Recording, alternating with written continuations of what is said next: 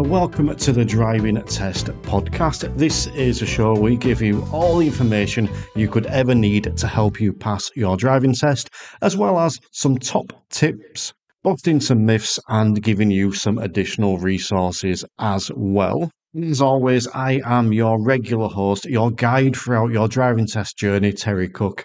But today it's not just me, I'm also joined by fellow driving instructor Phil Cowley of Cowley's School of Motoring. And we're doing a deep dive into the driving test itself, looking at all the components of it, what may or may not happen on the day, and giving you plenty of advice and suggestions around the driving test as well. On top of that, at the end of the episode, Phil is going to be giving you his top driving test tip, and we're going to be reviewing his local driving test centre, Newton Abbot, including me asking him how friendly the examiners are. But just before we dive into the show, I just want to take a slight moment to remind you head over to the website www.tcdrive.co.uk now, over there, you can find things like my other podcasts, the Driving Test Tales and the Five Minute Theory. And if you go and check out the blog for this episode, you'll find links for Phil's stuff, such as his TikTok account and his website, and you'll find additional resources in that blog as well. But for now, let's dive into the show.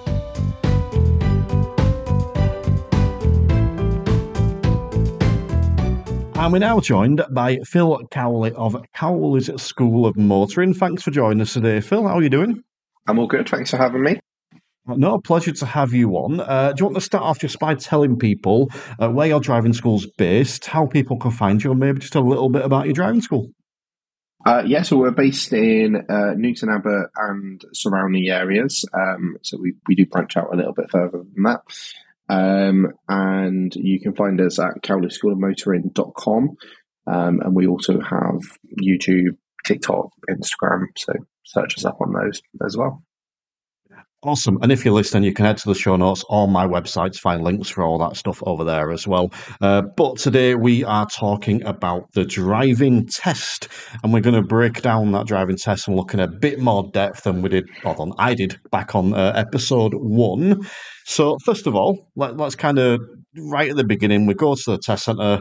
Uh, you've you've given your license, or we're not given it. You've shown them your license. You've gone out to car and the test itself begins. Now, the test is usually around about 40 minutes, um, but I've had tests that have come back sort of 25 minutes. I think my longest test was, I think it's about hour and five, hour and 10 minutes, something like that. Um, so the big thing I say to people is don't worry about the length of time you're out on your test.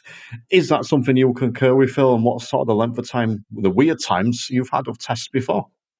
Yeah, absolutely agree. Um, they are they do have a minimum. You have to, has to be thirty minutes. Um, the and actually with the new iPads that they use, um, that actually times it and records it. Um, I had a test this week on a Saturday morning, and they clearly were all back a little bit early because they drove past the test centre, um, and then we saw them turning back in a few more minutes. So they will add a little bit of to the route if they, if they need to. Um, and then yeah, it could go the other way if you, particularly if you get stuck out stuck out in traffic or there's an accident or something like that. That's that normally abnormal traffic because I think that the examiners are pretty good at knowing the busy areas and they avoid them at, at, at those times of day. Definitely, and I had one similar to you that well, yeah, they come back early, and I think they must have just sat there for two or three minutes playing with his iPad before he'd marked it as, as a pass because he wanted to let that time tick over. Um, but yeah, I think the big thing I would say there to anyone listening is you, you can't control the length of time you're on your test. You can simply drive. That's it. And I think it's probably pertinent to mention now, actually, um, that your test could finish earlier than that. It is possible that your test gets terminated midway through. Um. And that could be in fact, I'll ask you this question: Has that ever happened to, to you, Phil, when one of your students has gone out driving that the test has been terminated? One time, um, and I still feel bad about it. It was years ago, actually, um, but I. This is possibly the only time I've ever taken a pupil to test and didn't feel like they were ready, and I knew, and I sat in the back of the car because I thought this might not finish. Um, and it didn't. And the examiner got to a certain part of the road, said, "Look, I'm going to have to stop the test there." And the reason I went was so that I could drive them back and not have to do the long old walk back of shame. Um, and I actually emailed the examiner the next day and apologised because I said, sorry, I shouldn't have put that person in the car with you. Um, and actually, I think this comes back to really having that responsibility to be ready for the test because the examiners aren't there to um, jump in and save you. They, they will, but that, that's not their job.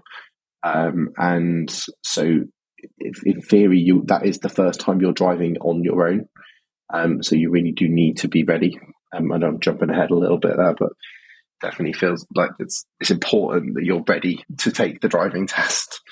Oh, uh, you're 100 percent right. Uh, um, thankfully, it hasn't happened to me yet. I mean, you've been in the industry longer than I have, but it hasn't happened to me yet. I've seen it a few times uh, when I've been at the test center. You see the examiner walk back, um, but it's it's never happened to me yet. Um, they would only do it really if they felt you like a genuine danger. It's not about if you make a mistake, it's if the examiner can see you're not fit to be on the road at all. Or whether that's because of like a, an extreme nerve situation or extreme panic attack or something like that, or whether it's because you clearly can't drive at all. That's really only time they do it. So it's not something you need to worry about because, as, as Phil mentioned, that you'll only take your test when you're ready. But you did speak about the examiner there, and you mentioned about um, sort of how the examiner will be with you a little bit and how you regard the examiner. And the, it's the first time you're driving by yourself. And I think that's uh, the big thing. It is the first time you're out without your instructor with you. Now, the instructor could sit in the back, but without that support. So it is the first time you're going to be out by yourself. So prepare for that beforehand psychologically. So you're aware, okay, I'm going to be alone you know, no one helping me. So, what advice would you give around that, Phil, for anyone that's going out by himself in that sense? To to, prepare for that, um, probably mock tests would be uh, the best advice, so that you're you're used to that. It, it's slightly different because obviously your instructor does still have that responsibility to keep you safe in those scenarios, but um, you'll find your instructor being very different on a mock test and a lot more silent um, and really sort of allowing you to um, make that decision. I, I know when I do uh, mock tests with my pupils, they will sometimes still ask ask a question, and it's the sort of question I might throw back at them normally, or um, or give them a, a, quick answer to. And and in those moments, I sit silently or do the classic, do what you would normally do, which is yeah. what examiners love to say. Um, and so I think getting used to those scenarios, it doesn't have to be a full mock test as well. Get used to it as you go through your learning period, like process. So it, it might be that you've done roundabouts for, for a couple of weeks and you're feeling like I've got these now then you can do like a little mini mock on the roundabouts just to kind of test am I, have I can I do these independently like truly independently? Um so like little mini mocks as you go through are always a good idea as well. Definitely. And while we're speaking about examiners and instructors just so you're aware that on your test as I mentioned your instructor can sit in the back when you go for your test the examiner should ask if they want their examiner sitting on the car you're more than welcome to have them so your instructor can sit in the back as long as you're happy with that. So I think about whether you're going to feel more or less comfortable having that second pair of eyes in there. Some people find it relaxing, knowing they've got someone in the car that they can trust. Other people think it's more stressful because they've now got two pairs of eyes on them. So have a think whether that'd be beneficial. And also, there is a possibility you could get another examiner in the car. So an examiner could be sat in the back, assessing the examiner taking you out. Now, if that happens, that second examiner isn't assessing you, they're simply assessing the other examiner. So it's possible that you could have four people in the car. You could have you driving, the examiner in the passenger seat, an examiner in the back, and your instructor in the back. Unlikely, but could happen. Uh, anything you want to chip in on that, Phil? I've seen that happen. Um, so yeah, um, I suppose actually what I would say is that yeah, remember that an examiner could it is very unlikely, um, but they could come and sit in the back. But maybe if you have planned to have your instructor sat in the back and then you're going to have a senior examiner in the back, it might be worth not having your instructor there just so there isn't four people in the car. It can feel a bit overwhelming. But then maybe the like I said, it goes back to how you feel about it. So if if you if the extra examiners make you even more nervous, maybe having your instructor there is going to like balance that out a little bit. So again, just maybe take that into consideration, put it out there as an option. Um, don't forget you can have family members in the back as well as um, instructors, and it doesn't necessarily have to be just because you've got in your own car. I was at a test center the other day, and an instructor turned up in the instructor's car, but they'd brought mum along with them, um, and their mum went out in the test, out, out with the test with them to again just moral support, I suppose. Yeah. And I would also say, don't be afraid to change your mind. So if you and your instructor have decided that the instructor's going in the back of the car, and then when the examiner comes out and asks you, you suddenly go, I can't do this with two people in the car, say no. You know, it's your choice at the end of the day.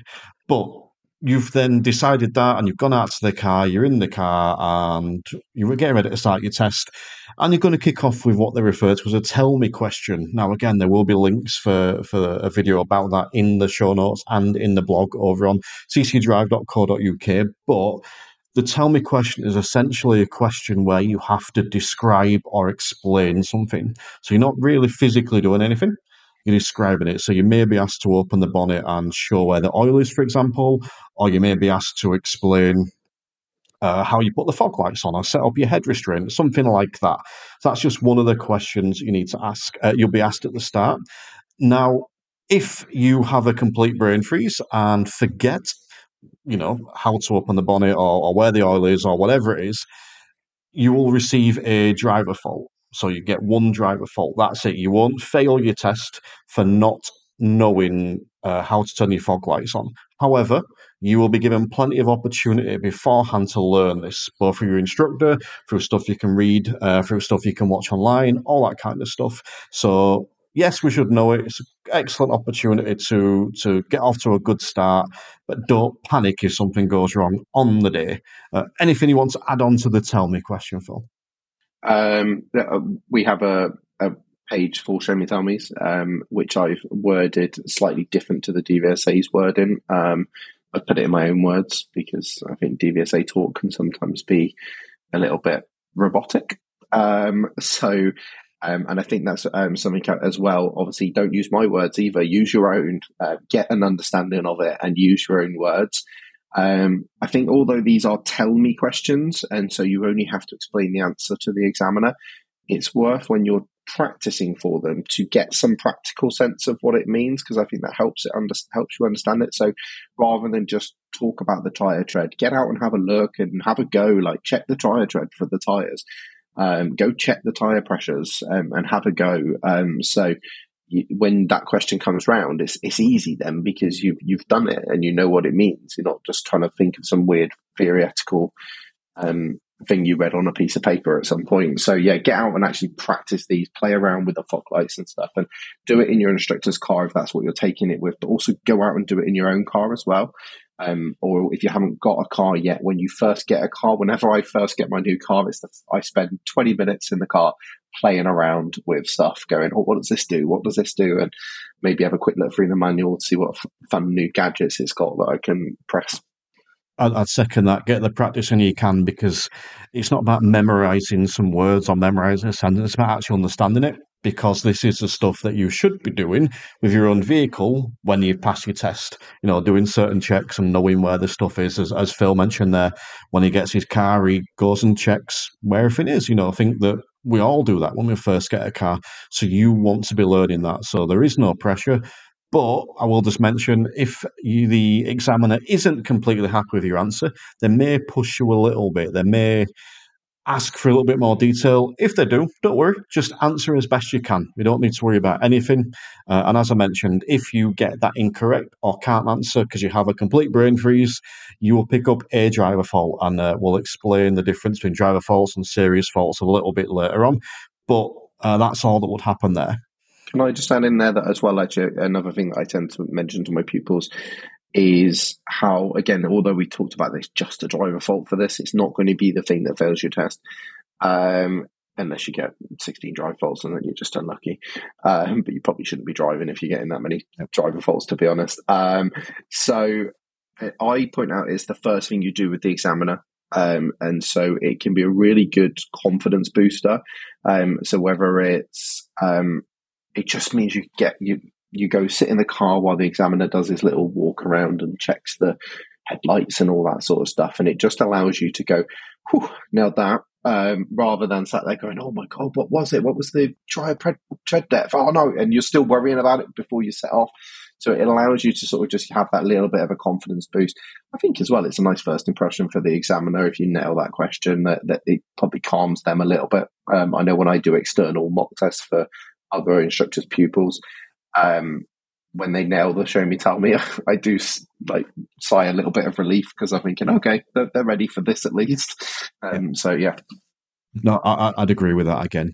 So that's everything you're doing before the test. So when you're just about ready to go the examiner will ask you something along the lines of uh, do you want me to explain what's going to happen? And i know that that's something that you always uh, sort of advise your students on phil. Yes, um, so I always suggest that you do listen to that, even if it's your sixth, seventh test, or you've done it in mock test and you know exactly what's about to go and happen. Um, I tend to suggest you say yes, partly because it's nice to just have a little bit of clarity in your head about what is going to happen. Things like that you're going to be following the road ahead or following signposts that, that you know the examiner is going to pull you over, those sort of kind of things. But actually, for me, the main reason is it gives you that opportunity to just sort of listen to the examiner, get used to their voice, um, again, it's just it's not. It's, I suppose it's a little bit rapport building in the car. It just feels like you're having a bit of conversation. You'll see that the examiner will normally explain that quite casually to you, and and it hopefully sort of kind of relaxes the whole environment in the car a little bit and, and makes it feel a little bit less scary. um, so yeah, I think it's a good opportunity to just like get used to the examiner's voice and calm down again a bit before you start driving.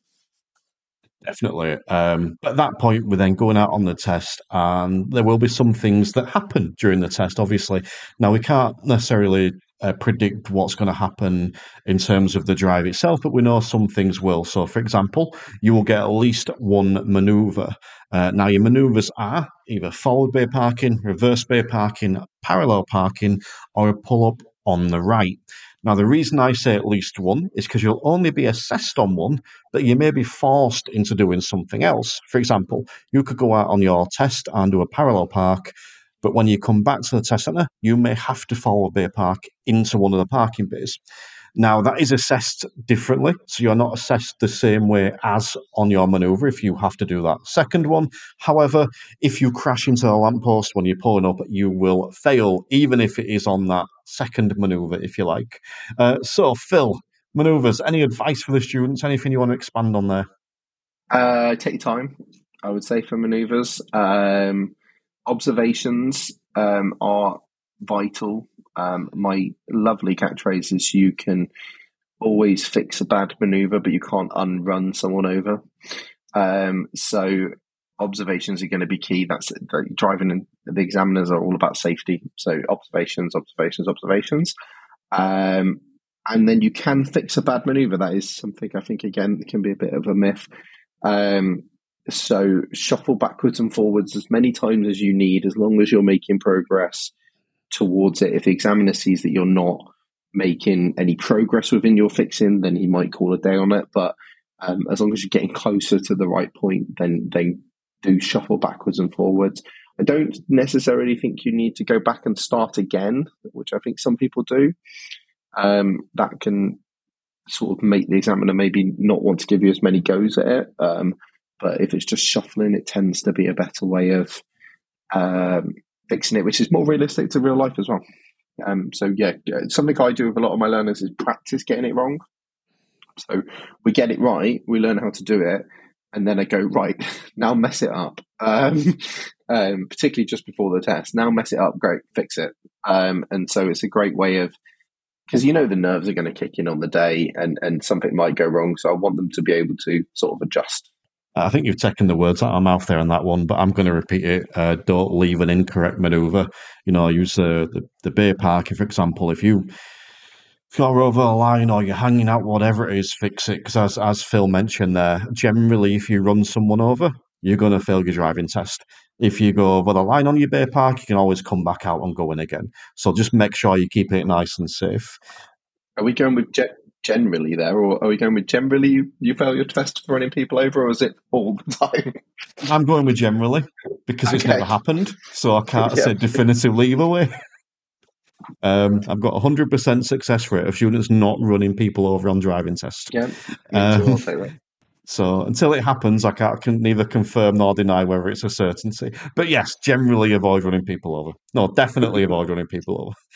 Um, but there's something else that will happen on your test. Uh, we mentioned the tell me question before. You'll also be given a show me question.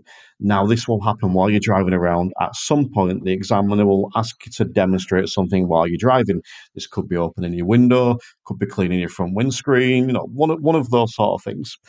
Same premise. Take your time, do it when you're ready. The examiner doesn't say do this now, they say do this. So it's not like an immediate thing, just do it when is sort of appropriate for you. Although, from my experience, examiners are pretty good at asking you at a sensible time. They won't ask you whilst you're in the middle of a, a busy roundabout, for example. They'll, ask you before or after. And again, if you get this wrong or you know, if you're struggling with this, you'll pick up a driver fault, not a fail. And I want to clarify just that a little bit before I hand back over to you, Phil, because I do see videos on TikTok and I see blog posts and stuff like that where people say oh, you can fail for getting your show me question wrong. You cannot. What you can fail for is if the examiner asks you to turn your lights on and you're looking down at your lights and the car swerves across the other side of the road because you then swerved across the other side of the road. That's the fail. Not not knowing where your light switch is, it's for almost you know crashing into another car or losing control of the vehicle or anything like that. So you would get a driver fault for the show me question, and you would fail for running someone over, as previously mentioned, probably. Um, uh, so, but yeah, that's the show me question. Anything you want to add on to that, Phil? Um, the only thing I would add is practice lots again um, with this because, like although it's not necessarily about the getting the button right, it is like the car control aspect. Uh, maybe practice some other stuff like turning the radio on off and off as well. So stuff you're going to do day to day real life. Um, cruise control is another one that's always good to practice um, and good to use on your test, just sort of veering off here a little bit. Examiners love seeing um, using cruise control on the test. Um, they see it as more advanced driving and um, shows that you've got confidence and skill and it's eco-friendly as well. So again, it just ticks all the DVSA boxes. So absolutely, you can use cruise control on the test. I'd agree with that. And, and just to chuck another one in there, uh, make sure you know how to turn your wipers on because it's not a show me question, but if it starts raining on your test, then you need to know. The other thing that may or will come up during your test is you'll get some form of independent driving. Now, independent driving essentially means you are either going to be following road signs or following sat nav with no help from the examiner. Uh, so, Phil, anything you want to chuck into that? Um, so for sat navs, um, yeah, again, loads of practice. Um, get used to the the sat voice being, I suppose, potentially distracting. Um, something I always do in my learners as well is practice using the sat nav without the sound. Um, because I think a large part of using the sat nav is being able to see the the screen and and read the map on the not read the map because you're driving, but glance at the map and um, understand how far away your junction is, or it's not this junction, but it is this junction. That sort of stuff. Um, being able to look at the top bar and see the information because that might tell you in two miles you're turning left, but the sat nav doesn't say anything. So taking in that information visually is quite good. Um, and then we put the sound back on and, and, pair the two bits of information together. Um, yeah, get out practicing with the sat navs as much as possible. Another thing I do as well is practice, again, not really test related, but pra- practice using different types of sat navs. So maybe Apple Maps, Google Maps, um, because learners are probably more likely to have those than TomToms um, out and about in day to day life. Yeah, that's it for sat navs. I think the only thing I'd chuck in regarding independent driving is even though it's independent, you can still clarify or confirm with with the examiner. Um, they may say just do what you think is correct, uh, or they may be more specific. Now, generally, they'll get more specific on the way back to the test centre because they don't want to be late back for their cup of tea. But um, don't worry too much about that. If if you're unsure, just ask them, and if they do say do what you think is right, simply do what you think is right and do it safely. Not a trick question. That is it. That that's what I I find is don't. That's not the examiner trying to catch you out. That's the examiner just taking away their responsibility from that question um, because it can sound a bit like a trick question. Um, so the other thing I would add to um, sat navs and independent driving, is, and, and this actually goes for the rest of the test, but it particularly comes up in this bit is do, don't be afraid of going the wrong way. Um, so that is something that I think can cause a lot of anxiety. Um, but if you get in the wrong lane or you um, and you can't safely get back easily, just go the wrong way. Um, go where that lane goes.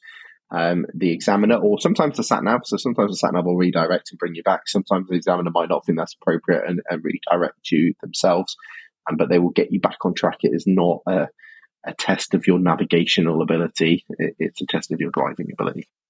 Uh, go the wrong way safely, much like with your maneuver. So if you get your maneuver incorrect, just get it incorrect safely and then fix it.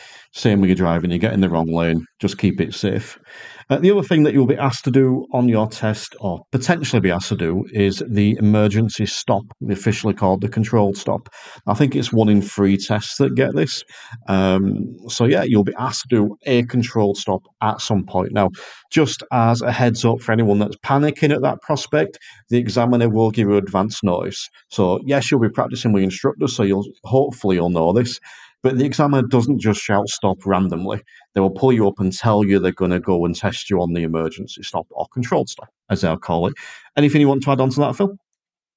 Uh, I've got a really good TikTok video of this. um, I've got a, a, good video of, of it happening at like how the examiner would describe it, the examiner doing the, the, the, the check over your shoulder.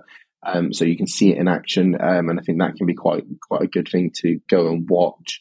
Um, but I also have a very amusing TikTok video of this of one of my instructor's sunglasses falling on onto his head when when doing this. Um, so yeah, go check that out. Um, but yeah, the emergency stop is one of those things that it, you've got to kind of just feel it to, to, to know what, whether it's right or not. I, I, don't think you can learn the theory of an emergency stop. Really, it's just you've got to have a go with the pedals and get used to used to that firm stop. What I would say is take your time with the move off because it's one of those things you've done this really quick stop, your adrenaline's going, um, everyone in the car's like been lurched forward, and, if you carry that into the move off, there's a good chance you'll forget to change gear or stall or, or roll back on a hill or whatever. So just take a breath and then sort your car out, have a good look around, make sure you're safe to move off, and then off you go. Awesome. Uh, and then essentially you'll be finishing your test. So you'll be told whether you passed or failed at the end of the test. Uh, I think they say you haven't been successful rather than you failed. Uh, and then they'll give you some feedback. Now, they should ask if you want the instructor there for the feedback. So if, if your instructor isn't in the back of the car, they uh, should give your instructor opportunity to come to the side of the car and listen.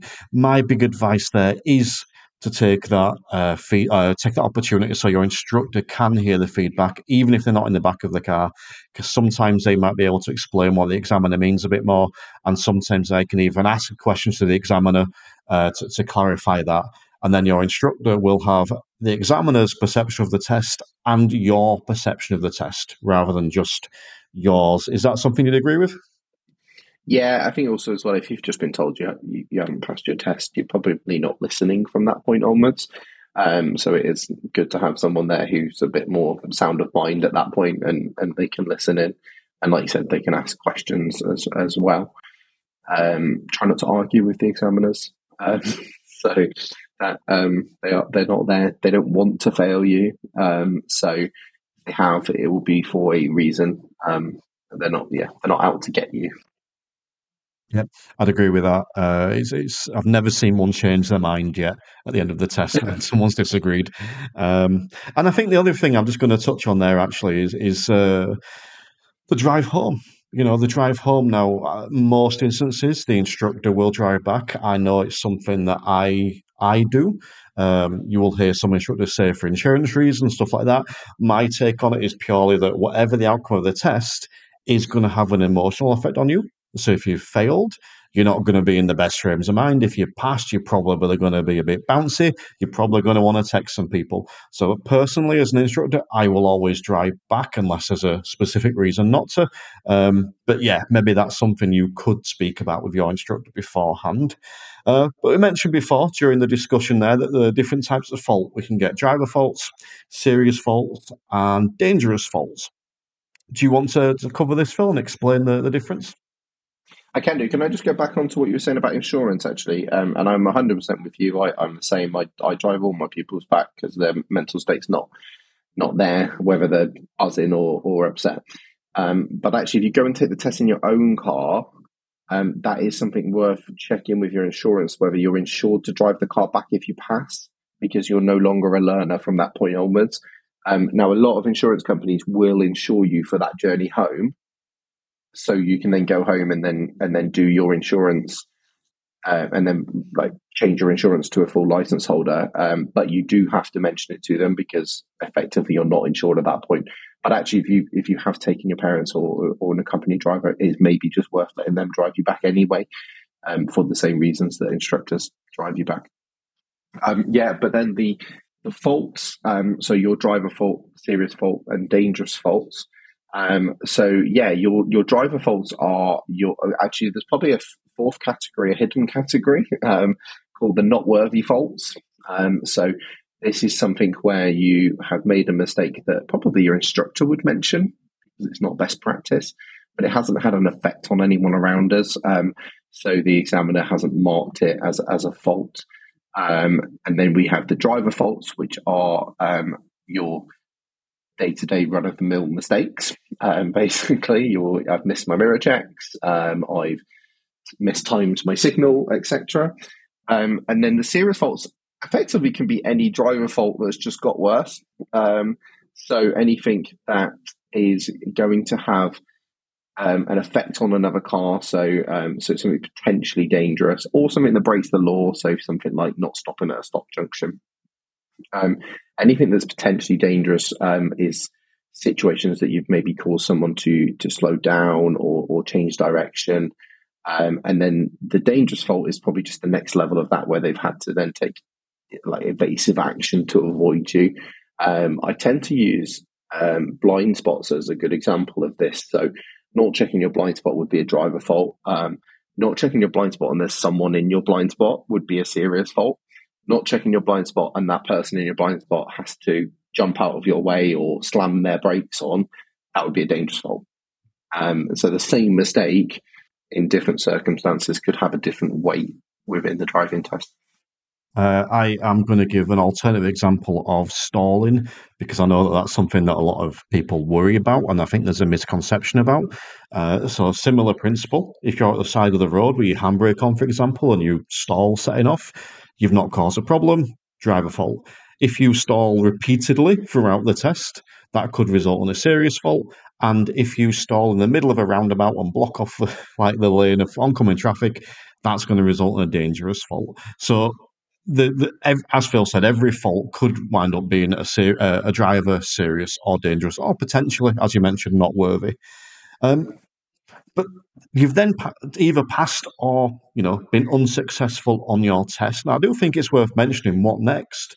So, if you pass your test, a lot of people will just say that's it, done, dusted, on the move. But there is the option for further training. You know, you can now do motorway lessons with instructors before you test but a lot of people do like to defer that till afterwards. So there is the option of further training. There's advanced driver tests you can take. So there's all the stuff you can do if you pass.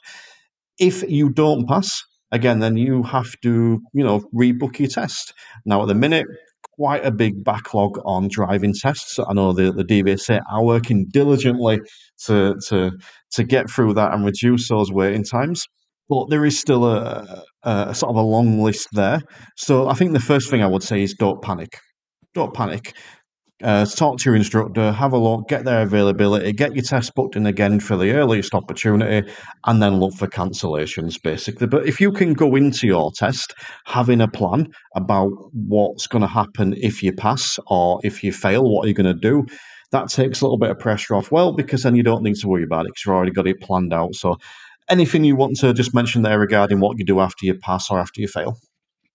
Um, no, I agree that you can do extra training. Um, it's not something I overly do with my pupils, um, partly because I feel like I've, I've given them everything. Like I don't, we do a lot of post test training within our lessons anyway, so I don't see it as getting ready for your test. I see it as getting ready for life driving. Um, so I don't feel the need to do like I suppose what traditionally would have been Pass Plus because that's within my course anyway. Um, what I do think is a really good skill to have post test is um, the ability to self analyze your own driving. Um, so you probably will have had your instructor go through conversations after some incident has happened about what you what you maybe could have done differently and, and analyze that with you.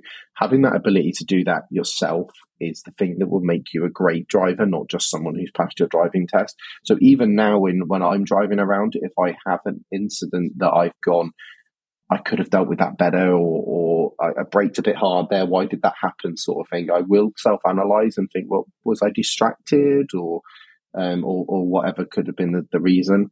Um, and again, continuously doing that will help you pick up and keep those standards high, so that you're safe forever, not just for your driving test. Again, agree wholeheartedly. We're agreeing on a lot today, Phil. That's definitely a good thing. but I think it's that idea of, you know, a post test.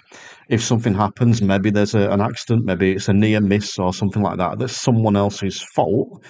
There's still probably something you could have done to prevent it. So even if it's their fault, I would still rather avoid it than just say, oh, well, it was them anyway. So I think that's a, a really good point. And I think the only other thing I'll chuck in there, because I mentioned motorways before, uh, something I talk about a lot with my learners is imagine getting on a 70 mile an hour dual carriageway on your test and you're on there for five minutes and you've never done sort of 70 miles an hour before. Now imagine you've done six hours or 10 hours of motorway driving before your test where you've done 70 miles an hour consistently for two hours. That five minutes on a dual carriageway during, during your test is going to feel like an absolute walk in the park. Um, and I think the only other thing I'll just mention there is there are places like the Institute of Advanced Motorists, other places do it as well, where you can go on to take some advanced training and get like special magical certificates and stuff like that, saying you're an advanced driver. Um, Okay, let's put a pin in that then. That kind of covers a driving test. We've gone into a lot more detail than sort of the overview I gave on uh, episode one. So I hope you guys found that useful. But as Phil is here, we're going to pick his brains a little bit more. We're going to get a top tip and we're going to look at his local test centre. So do you want to start off by giving us a top tip for people going for their driving test? Be normal.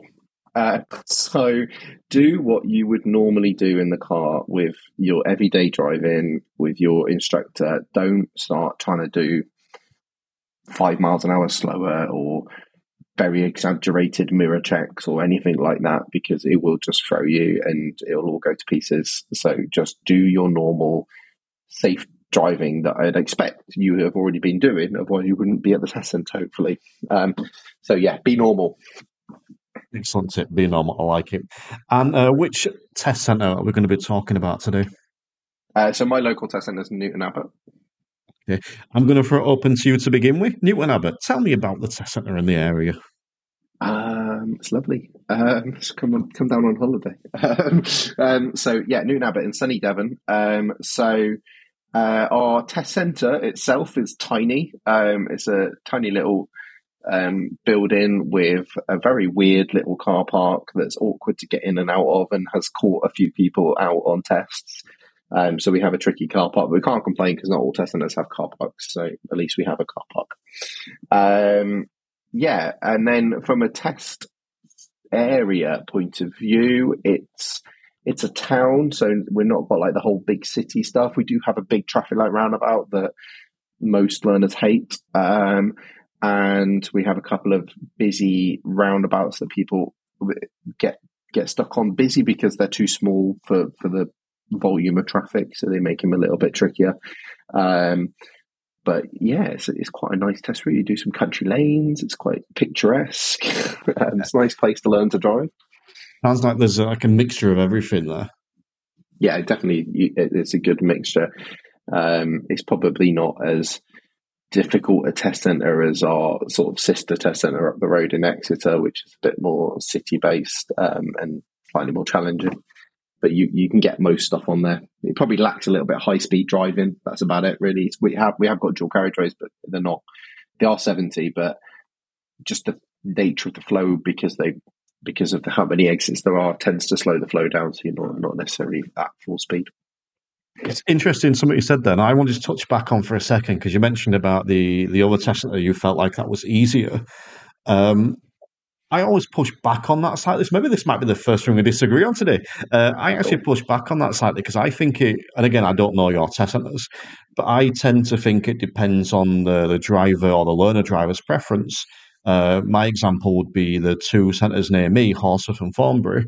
Thornbury is very towny there's lots of multi-lane roads. There's lots of multi-lane roundabouts. There's lots of traffic lights. There's very, very little in the way of rural roads. Whereas Horsforth is more rural. It's more peaceful. There's very little in the way of dual carriageways. There's very little in the way of multiple lanes. So there's two very different test centres there. One's got a much better pass rate than the other. I'm not going to say which, but one has. so if you looked at it, you would shoot one was the easier than the other. But I generally find it's personal preference. You know, if someone prefers those busier roads are more claustrophobic to the rural roads, there's a personal preference there. Is that something you would agree with, or do you think I'm uh, wrong? I think I think you're, you're right in in the sort in what you've just described. That, that definitely could be personal preference. I think the difference between Newton Abbot and Exeter is they're actually both similar style roads because again it's still Devon so it's still got rural and, and that sort of kind of thing. Um, it, the way I'd sort of describe it is Exeter's like Newton Abbot on steroids basically. So it's got everything that Newton Abbot has but bigger and more. Um, so there's just more chances for you to be challenged. Now, the flip side of this, and actually, I did used to teach in Exeter quite regularly, and I still do occasional lessons up there, is I think it creates a more well-rounded pupil, a well-rounded driver. If you can, if you, you're learning in those areas, you're you're going to become a more experienced driver. So that that helps. And actually, I do take my Newton Abbot pupils up to Exeter for that reason to, to, to challenge them on those those bigger roundabouts and city driving, basically. Um, so yeah, don't don't be afraid of it being difficult. Think of it as it making you a better driver. Um, I'm going to do an episode. Uh, at one point, we're going to cover one of my other localish test centres, Harehills, which, if anyone knows the area, has got a very special reputation and does have one of the lowest pass marks in the country. And everyone sort of looked at it as this hard test centre, and I look at it completely oppositely. So I'm very much looking forward to getting on to talk to someone about that. Um, but I did just want to briefly ask about the examiners. So not necessarily naming anyone, but what are the examiners like in Newton Abbot? Lovely. Um, I'm saying that so I get loads of passes. Um, but no, they um, no, they genuinely are. We have, a, I think, we have a really good bunch of examiners. They um, they're all friendly, and uh, when they come out, and, and in a way, that's all you can kind of ask. I feel like overall, any examiner I've ever met tends to mark the test exactly the same. They are pretty consistent. Um, so really, it all comes down to their uh, customer service sort of kind of skills, I suppose. And we have a really good bunch of very friendly examiners. They're really good at um, interacting with us as driving um, driving instructors as well. So we don't feel like it's this fight between instructors and examiners. It's it, it's very much uh, everyone working together to put safe people on the road. Awesome. Uh, anything else you want to touch on today? Uh, no, I think we've covered the driving tests quite well. Well, do you want, do you want to uh, remind people where they can find you? Where's the best place to go? Yes, so um, uh, cowleyschoolofmotoring.com um, is where you'll find pretty much everything we have. Um, and then we have Cowley School of Motoring on YouTube, TikTok, Facebook, Instagram. There'll be links out in the show notes, but if people search for Cowley School of Motoring on TikTok, for example, will they come through to you? Yes. Excellent. Well, uh, we do appreciate your time again today, Phil, and, and hopefully uh, you've given some lovely advice for the people listening. Thank you.